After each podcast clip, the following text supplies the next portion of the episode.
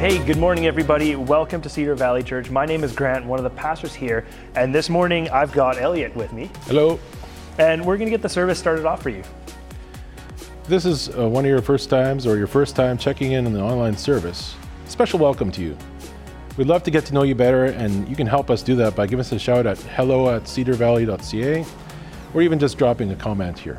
Yeah, and one of the best ways for everyone just to stay informed about some of the stuff happening around updates, things coming up, uh, devotional posts, prayer requests, stuff like that, is to make sure you're following us on Instagram, Facebook, subscribe to our YouTube channel. You can head over to our website, sign up for our weekly email newsletter. And it's not just spam, it's good engaging stuff that helps us stay kind of connected, especially when we have like a lot of digitally kind of things happening these days, right? So it's it's not the best, but it's the best that we can do at least to try to make sure that we're all informed of what's happening. Yeah. And if you've been impacted uh, by the, con- the connections, worship, and prayer messages, anything that's happened this this morning, please hit share and spread the news. And uh, and if you have any prayer requests, feel free to send them on in because we care about you. We wanna we wanna help you out, encourage you. Totally, yeah, two-way interaction, right, happening here, and, and we would love to pray with you and help request things like that. So, easy way to do that. Yeah, and uh, something huge coming up Oh. next week is Easter. Oh yeah, yeah, yeah. Yes. and it's going to look a little bit differently this year. At this point, we are planning, uh, you know, it, we want to still reflect on the sacrifice Jesus made. We're celebrating His triumph over death and death and sin in our lives, and we want to loudly proclaim this good news. Yeah. So, Good Friday, we are hosting a drive through experience and the Lord's Supper at church. What will that look like? From 10 a.m. to 11 a.m., come up to the church by yourself, with a partner, with your family. You'll be safely inside your car while you pass through stations hosted by our leadership team. Yeah, it's going to be a fun, interactive sort of thing happening, and communion will be part of that too, and some worship. And for Easter Sunday, we've got a special interactive service that we're going to be putting out online. And the big focus that we've had as a pastoral staff here, we want to culminate this weekend as something that we want to be able to send people out equipped, empowered, inspired to impact a friend, family, neighbor, coworker, something like that. So sending out. Yeah. Yeah.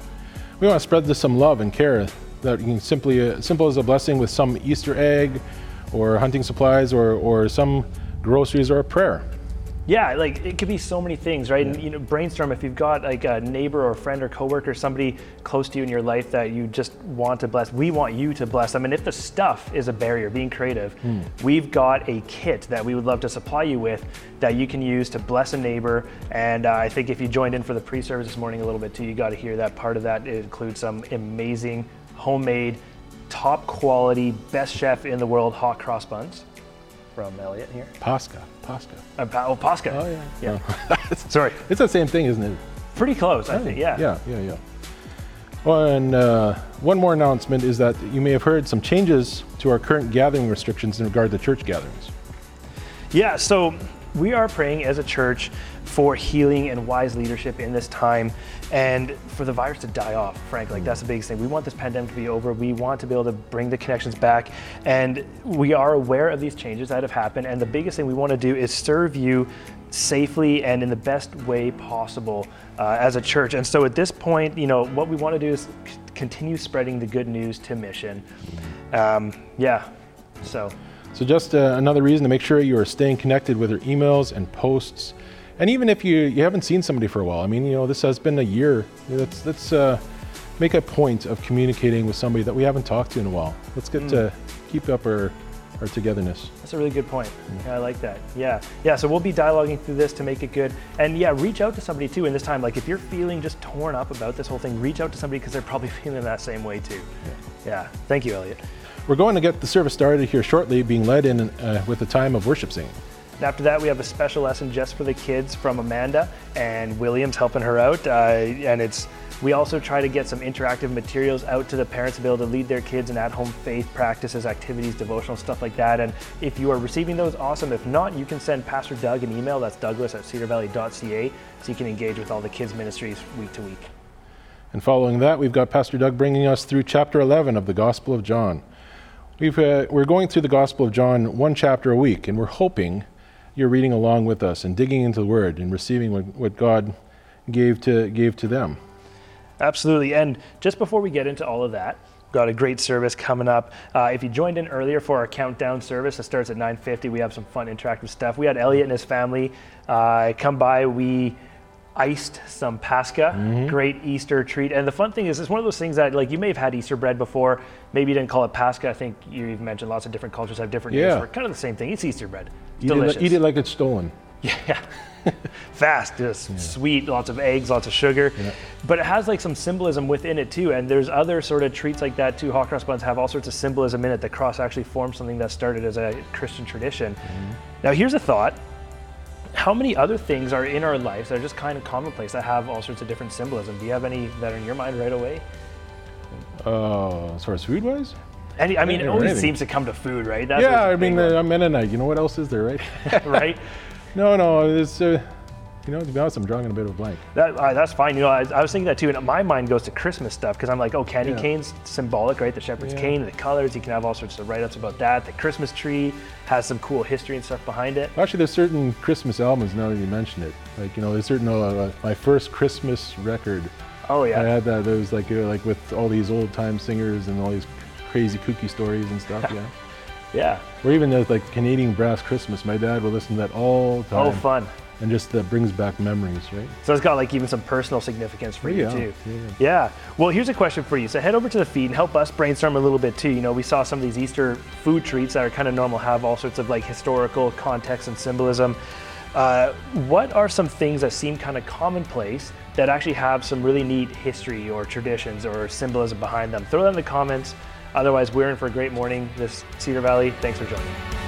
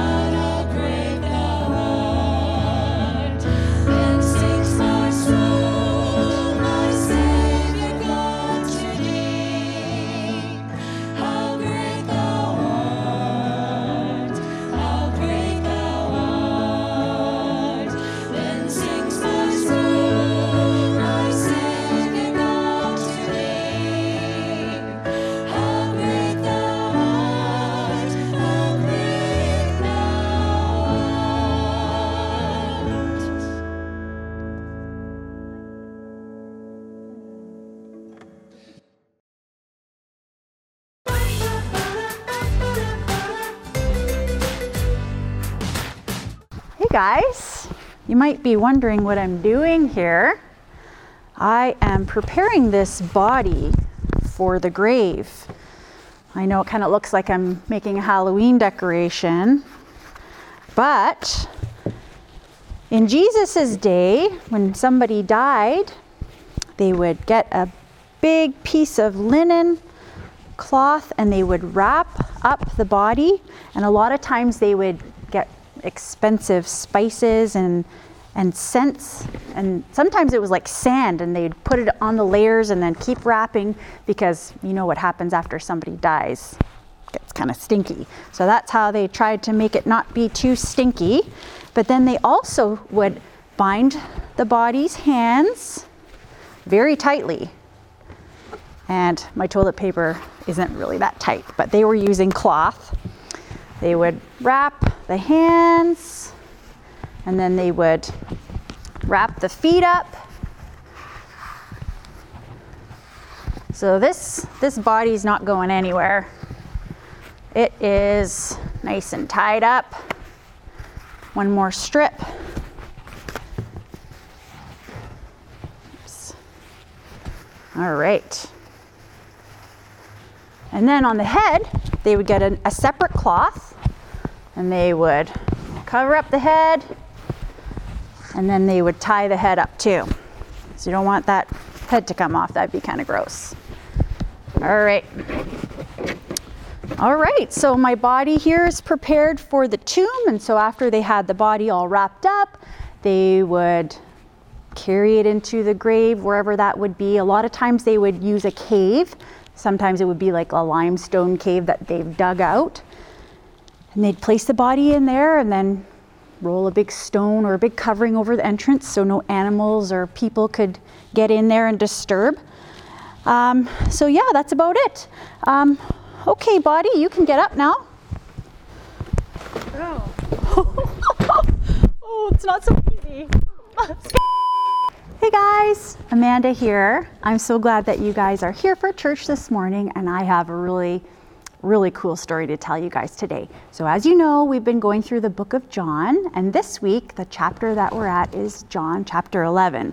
There's a few things in John chapter 11 that are interesting. First of all, it has the shortest verse in the whole Bible. It's Jesus wept. So, if I told you guys that you had a memory verse for this week, that would be like the easiest memory verse ever. Jesus wept. I bet you could remember that. But first of all, I'm just going to tell you the story. Um, and it tells us a lot about Jesus and a lot about uh, his power and what makes him God. All right, so let's start. John chapter 11 starts out with a story about Mary and Martha and Lazarus. And you guys might remember hearing about Mary and Martha before. Um, the, the Bible has talked about that in previous chapters. all right, so first of all, Jesus was really good friends with Lazarus and Mary and Martha. He really loved them, they were really special to him. And they lived in a town called Bethany. Well, one day Lazarus got really, really sick, and his sisters were so worried about him.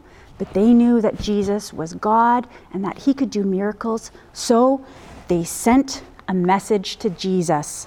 They said, Lord, your friend Lazarus is sick.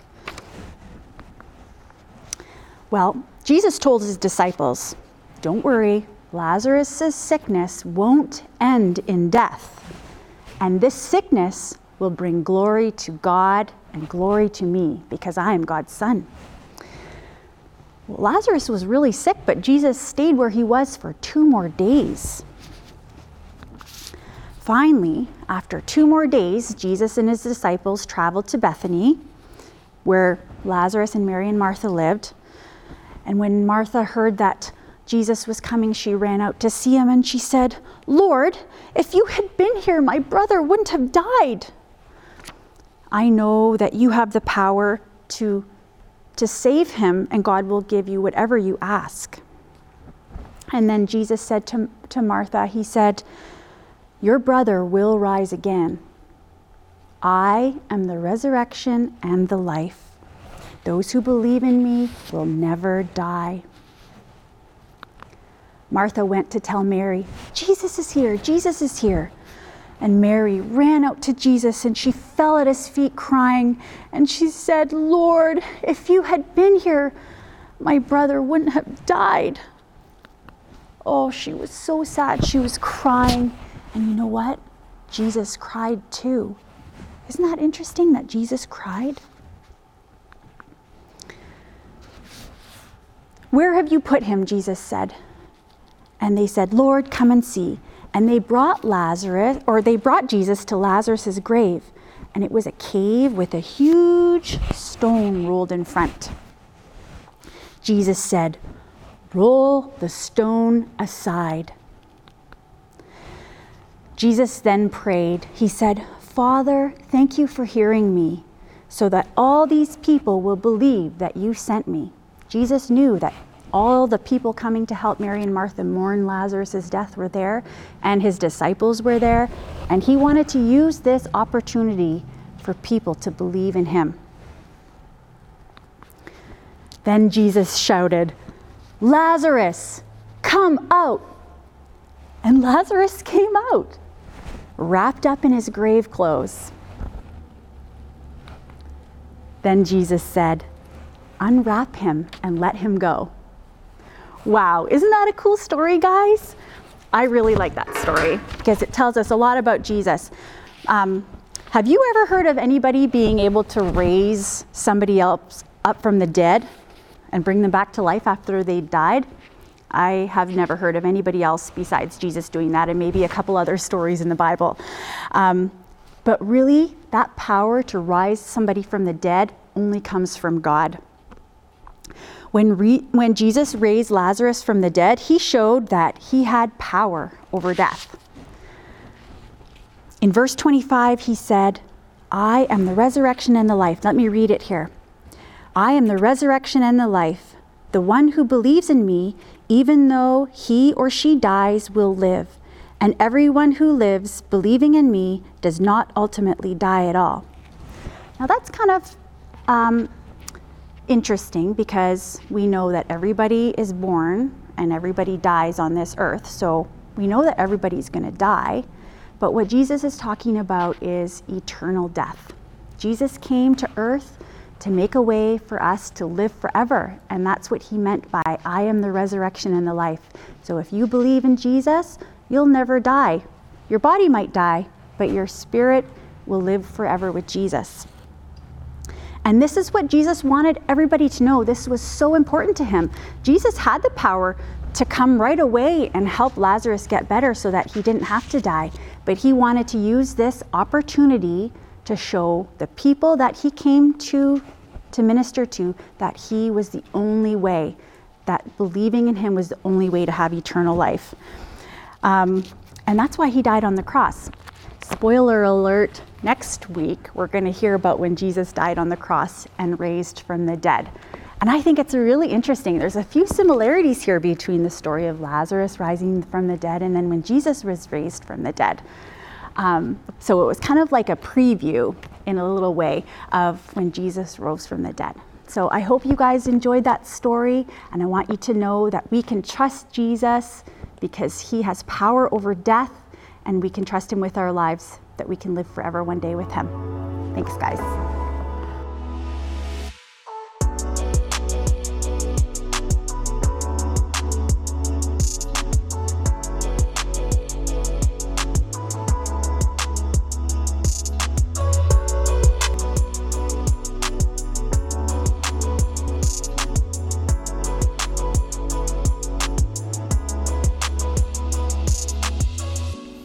Well, thanks, Amanda and William.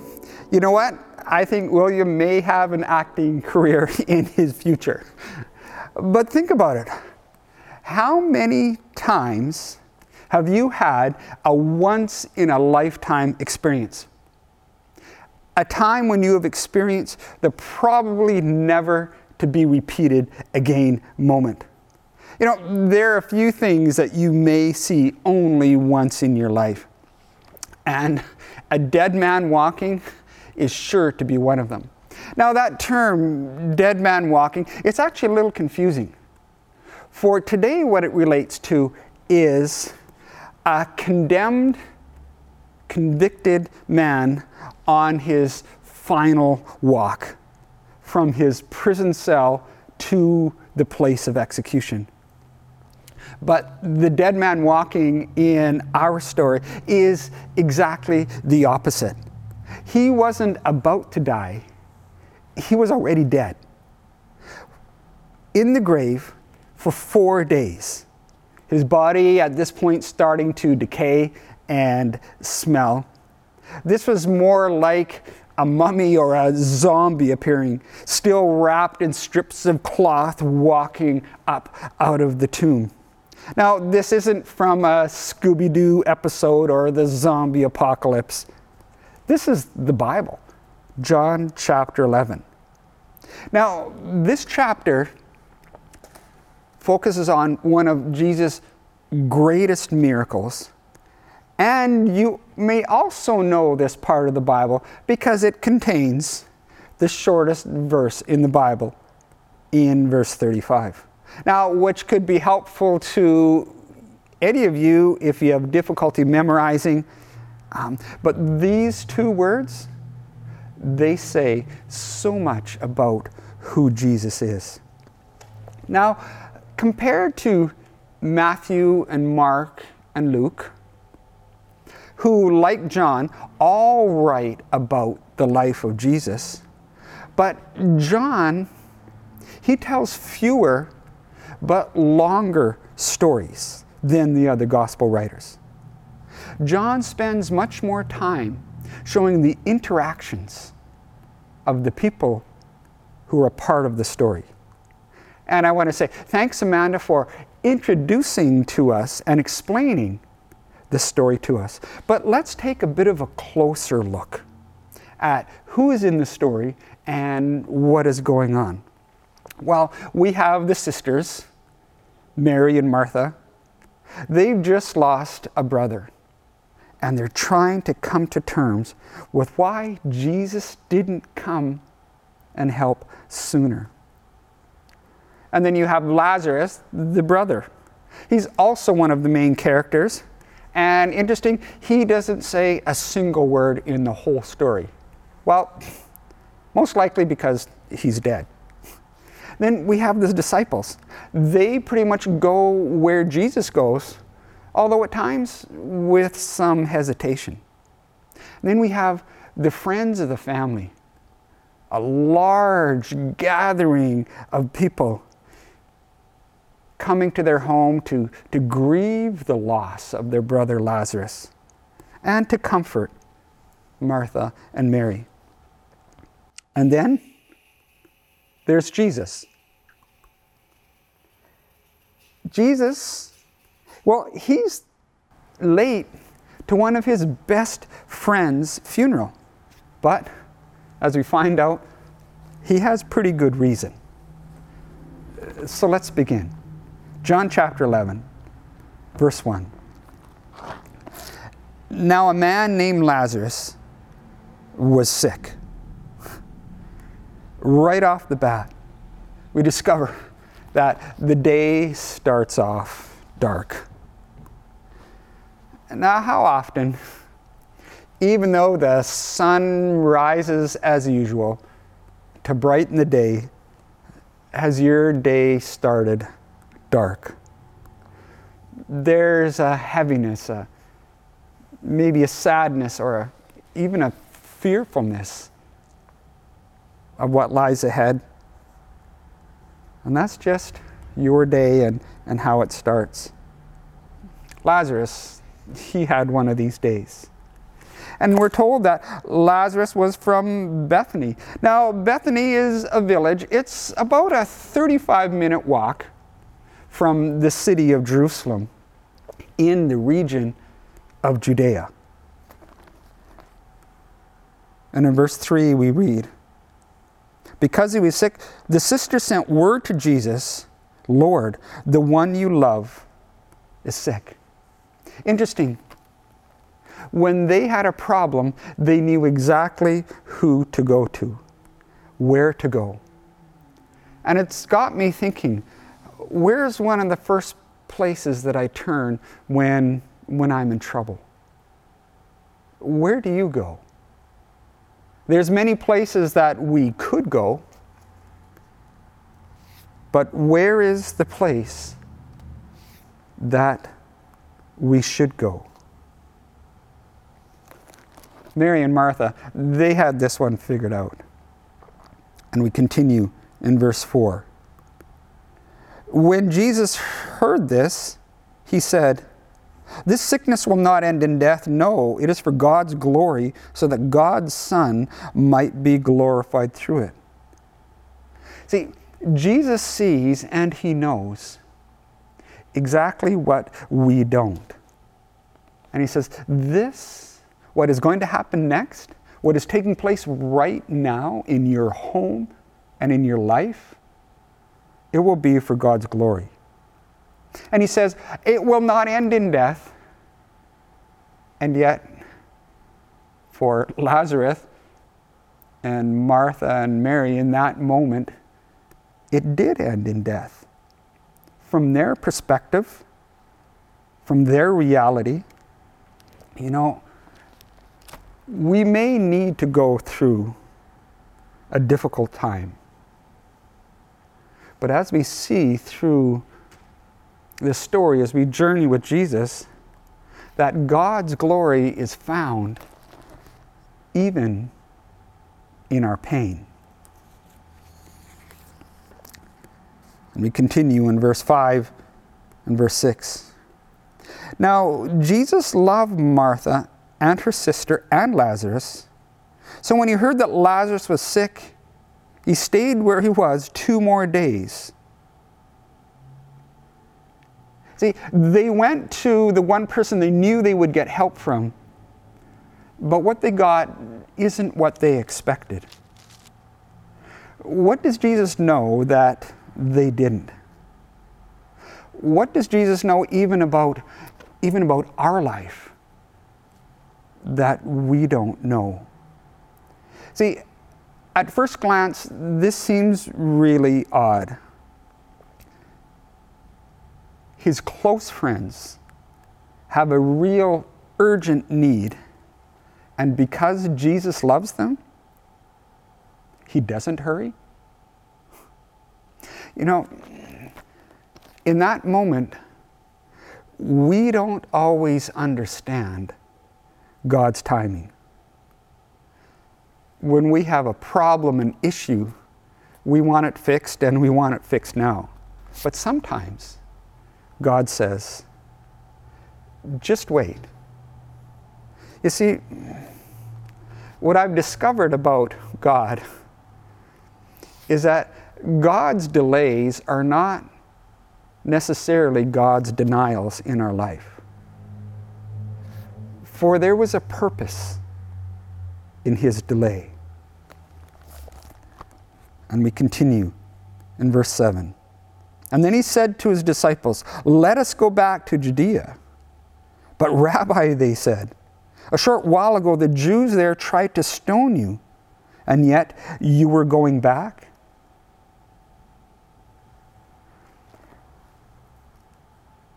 See, Jesus didn't delay for fear of the Jews there was something more important in his life than what he could have been fearing.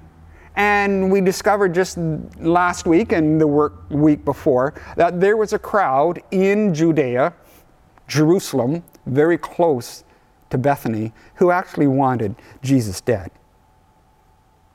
But he didn't hesitate because of his fear. And I've been thinking about that Are there places that we are fearful of talking about God, about your life and God's part in it, about telling the story of Jesus? Are there places that we are fearful of taking Jesus to? See, when we worry about what might happen, it really controls our lives. It alters our decisions, it keeps us from doing what we are inwardly longing to do. Do not let the fear of your opponents determine your course of action. But also, when we're talking about fear, we have to understand that, well, not all fear is bad. Healthy fear is partly what has kept you alive and safe up until now. But on the other side, irrational fear is killing you. I like these words of Zach Williams, and he says, Fear is a liar. Fear will stop you in your steps. Fear will rob you of your rest. Fear will steal your happiness. See, one of the things that we need to do is, is shift our mindset from worry and doubt of what could happen, what might happen, to possibility. To believe in what we can't see. For all along, up until now in the book of John, Jesus calls us to, to see because we believe. Not believe because we see. So often, what's going on here is that people believe after they see Jesus do an incredible miracle. But he's saying, He's no, no. He's, I want you to see the world through my eyes, the possibility of my life in your life because you believe in me. You will see a different world that is around us. And then in verse 14, he's been warned by his friends not to go back because of the threat. But he says, So he told them plainly, Lazarus is dead, and for your sake I am glad I was not there, so that you may believe. But let us go to him. Isn't that interesting? Jesus admits already that, yep, Lazarus is already dead. But let's go. See, with Jesus, death doesn't lead to death, it leads to life. Right here and right now and in eternity. See, there is a power at work in those who believe that will conquer death. And in the midst of their worry for Jesus, and I suppose for themselves as well, being so closely associated with Jesus, they're hesitant to head back to Judea, to the area where Bethlehem is. But then Thomas says to the rest of the disciples, Let us all go, that we may die with him. You know, amidst this feeling of his close friends, don't go back, it's not going to end well. Thomas is all in. He says, Let's go. If we die, we die.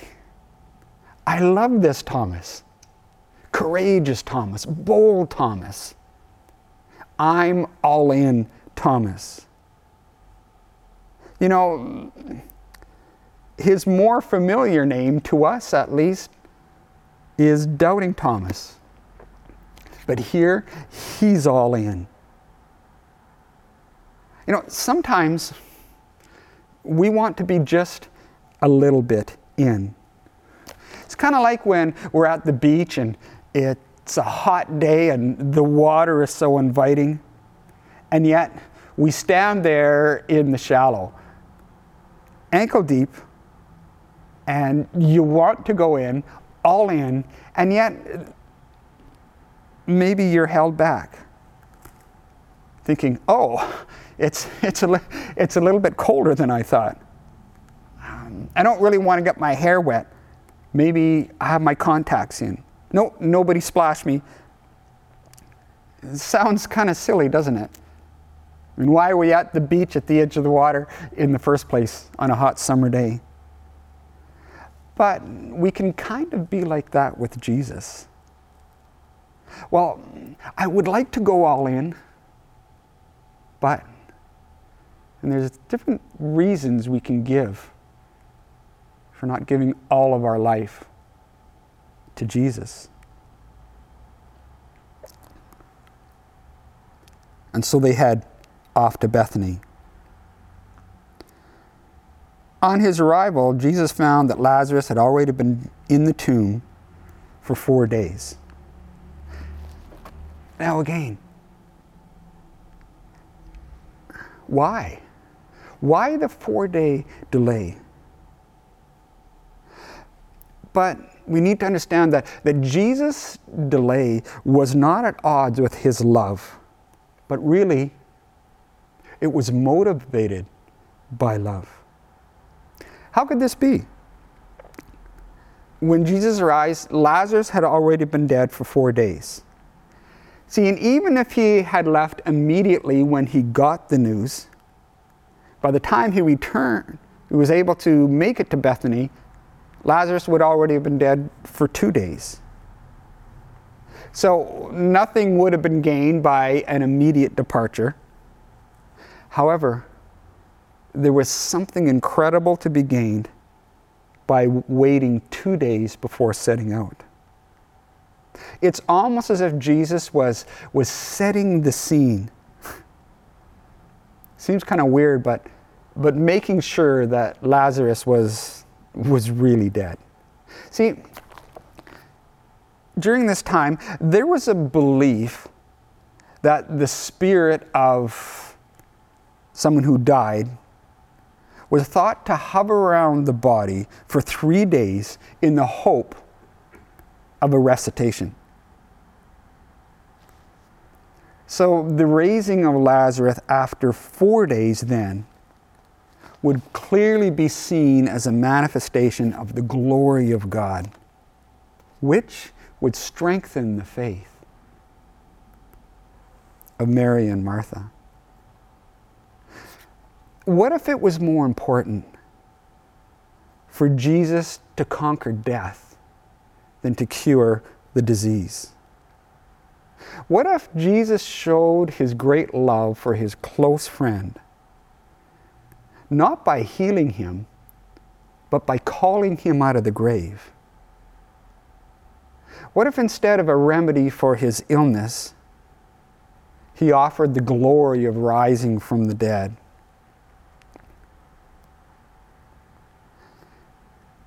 And as we begin to see, this is just a sample of what is to come with Jesus.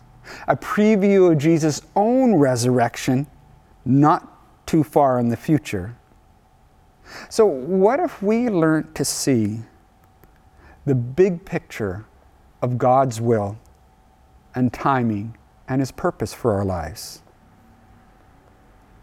Sometimes God allows the suffering within us for His greater glory. We are part of something that is so much bigger than ourselves that God will use to bring glory to Himself.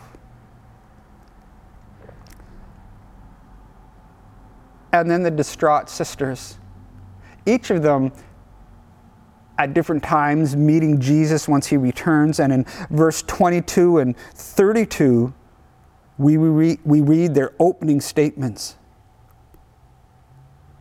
And Martha says, But I know that even now God will give you whatever you ask. But if you had been here, my brother would not have died. And Mary says, when she reached the place where Jesus was, she fell at his feet and said, Lord, if you had been here, my brother would not have died. Why? Why, when you could have prevented this, did you delay? See, knowing Jesus doesn't keep us from pain or loss or sorrow. but there is something greater at work in our lives. Though, in the moment, in our pain, it is so hard to see. But Jesus is just on the verge of, of revealing of what they have not been able to see at this point. And Jesus' response in verses 23 and forward is Your brother will rise again. Martha answered, I know he will rise again in the resurrection at the last day. Jesus said to her, I am the resurrection and the life. Anyone who believes in me will live even though they die, and whoever lives by believing in me will never die.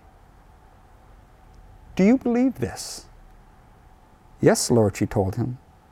I believe that you are the Messiah, the Son of God, who has come into the world. This is it. This is what Jesus had allowed to happen previously so he could demonstrate who he is.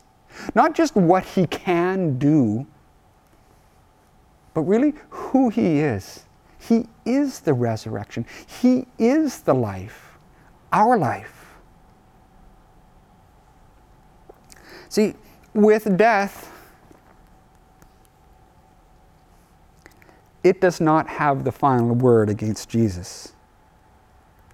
With Jesus, death does not have the final word. Have, have you ever argued with someone, and as the argument continues, it seems that the only point of being in this, the only point that, point that matters in this argument is that who gets the last word? Well, death is not the final word on life not when Jesus is concerned. See, we have come to know death as the natural end of our life. And we've come to terms with natural death after a good long life. But that's not always the way it was. We were not created to die. But now, in the midst of the ending of our life, Jesus says, that death has been swallowed in victory. I am that victory. I have the victory over death if you believe in me. You will live.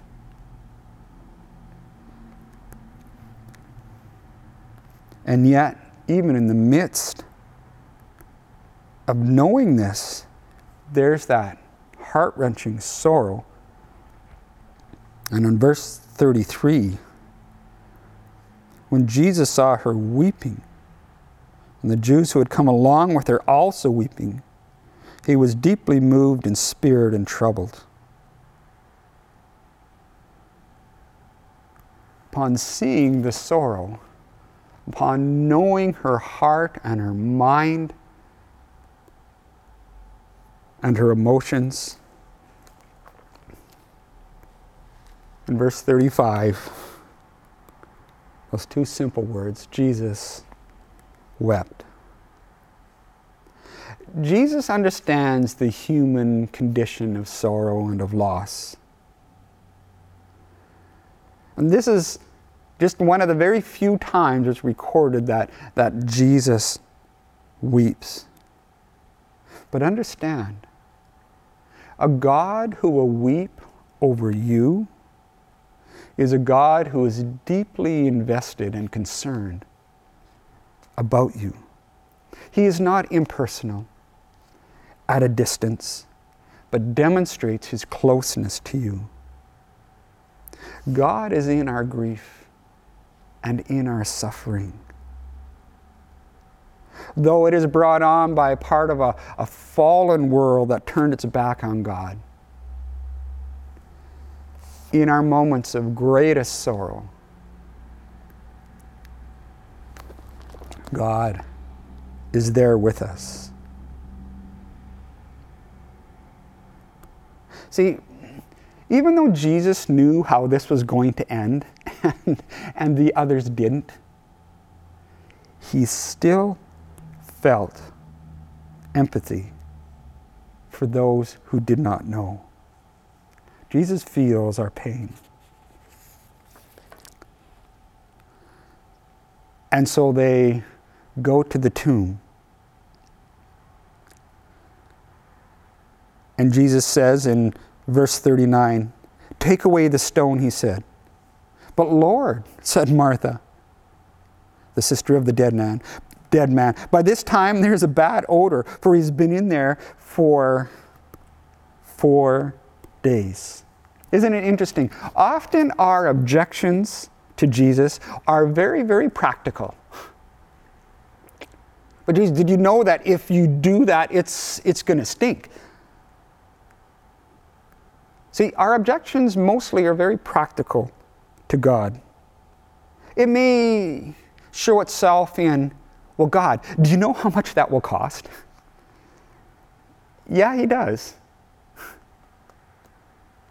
But in God, He can overcome those objections. Now, I remember years ago when, when John and Sue Chakas were just starting the, the ministry of Seeds of Hope, a children's home in Zambia. And John was um, working hard here locally and getting as much time off as he could to, to go and be in part of this ministry, traveling back and forth to different continents. And a concern was finances for this ministry. And he needed to work so he could continue. And yet, the call of God for John and Sue to follow him in this ministry, John realized that he had to give up his job. that paid him good money. So his objective wasn't irrational. His objection to God wasn't irrational. And yet his commitment to God allowed him to get past that objection and say, God, if you're calling me to this, I'm going to quit my job and go into this ministry. And today, the, the, the ministry to the children through Seeds of Hope is an incredible work on behalf of their efforts through following God. And then in verse 42, we find a very interesting thing that Jesus says. So they took away the stone. Then Jesus looked up and said, Father, I thank you that you have heard me. I knew that you always hear me, but I said this for the benefit of the people standing here, that they may believe that you sent me. For the benefit of those who are near. You know, there are times when we need to speak out in our faith for the benefit of those who are around us to hear us so they can see also the work of God. And then in verse 44, after Jesus says, Lazarus, come out. Just understand that even just getting that body out of the tomb, and I want to show you something here. I have some pictures of what we're told is Lazarus' tomb. It wasn't just a hole in a rock, side of a rock face with a stone in front of it. It's very likely that it descended down. Um, tight, close steps looping down one side and, and turning around as it descends into the rock, and then stopping in a little opening, and then there's a, a hole that further you need to climb down to to get into the actual burial chamber. Now, we're told that this is this was the tomb of Lazarus. So, can you imagine when Jesus calls him out, he's wrapped head to toe in this burial cloth. So just even just getting him up out of there to where they can see them is just the beginning of this incredible miracle. It doesn't say he was carried out. Jesus called him and he appeared out. And this part of the story ends with Lazarus coming out, and Jesus said to them, Take off the grave clothes and let him go. Oh, I so wanted a, a few more verses. What did Lazarus say What did they all do? You know, we're left to imagine what happened in that moment when the grave clothes fell off, the strips of cloth, and, and Lazarus went from death back to life. But you know, maybe this is just a really good reminder that this story was so much more about Jesus than it was about Lazarus. See, after literally being given a new lease on life, what did he do with his life afterwards? What did he accomplish? Well, the Bible doesn't actually say, but tradition says that he led a church for 30 years after that until his second death. What are we doing with the new life that Jesus has given us? Dead in our sins until Jesus gave us new life. If Jesus can raise Lazarus from the dead, if he can call him out of a tomb to rise up, what is he calling us to do? What power does Jesus have that lives within us to do this new lease on life that Jesus has given us through his grace? And also remind us that when there is no hope, there is always hope with Jesus. See, this story is a foreshadowing of what is going to come. One day when all believers in Christ will be called to Himself. But it also sets up the beginning of the end of the conflict between the Jews and Jesus. And it's quite dramatic. It results in a life changing conclusion. But that's next week. You're going to have to wait for that. But Jesus' grace and his love and his compassion, in the moment, there's pain and there's loss. But with Jesus, he gives us new life. Let us pray. God, we do thank you that you are continually present amongst us. God, in those days, in those moments, those times when that are more challenging, more troublesome, sorrowful, maybe even fearful, then we would choose to have to endure. But God, allow us to see that you walk with us in our pain and our loss. And there is so, something so much greater than what is happening here to us in this moment, but you are giving us a resurrected life.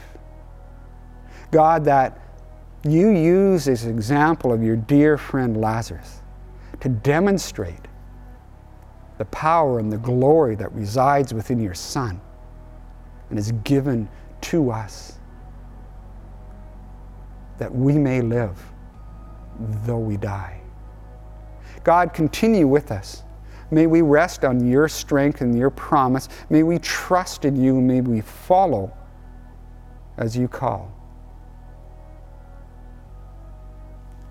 God, continue with us this day, this week, as our hearts and our minds prepare for the celebration of Easter. God, it was a challenging, difficult walk towards death for Jesus Christ this last week, but it culminated in the greatest glory that you could present to us, to the world. Continue with us. In your grace, we pray. Amen. In just a moment, we have a question for you to consider at home based on this incredible story of Jesus and his close friends. So stick around.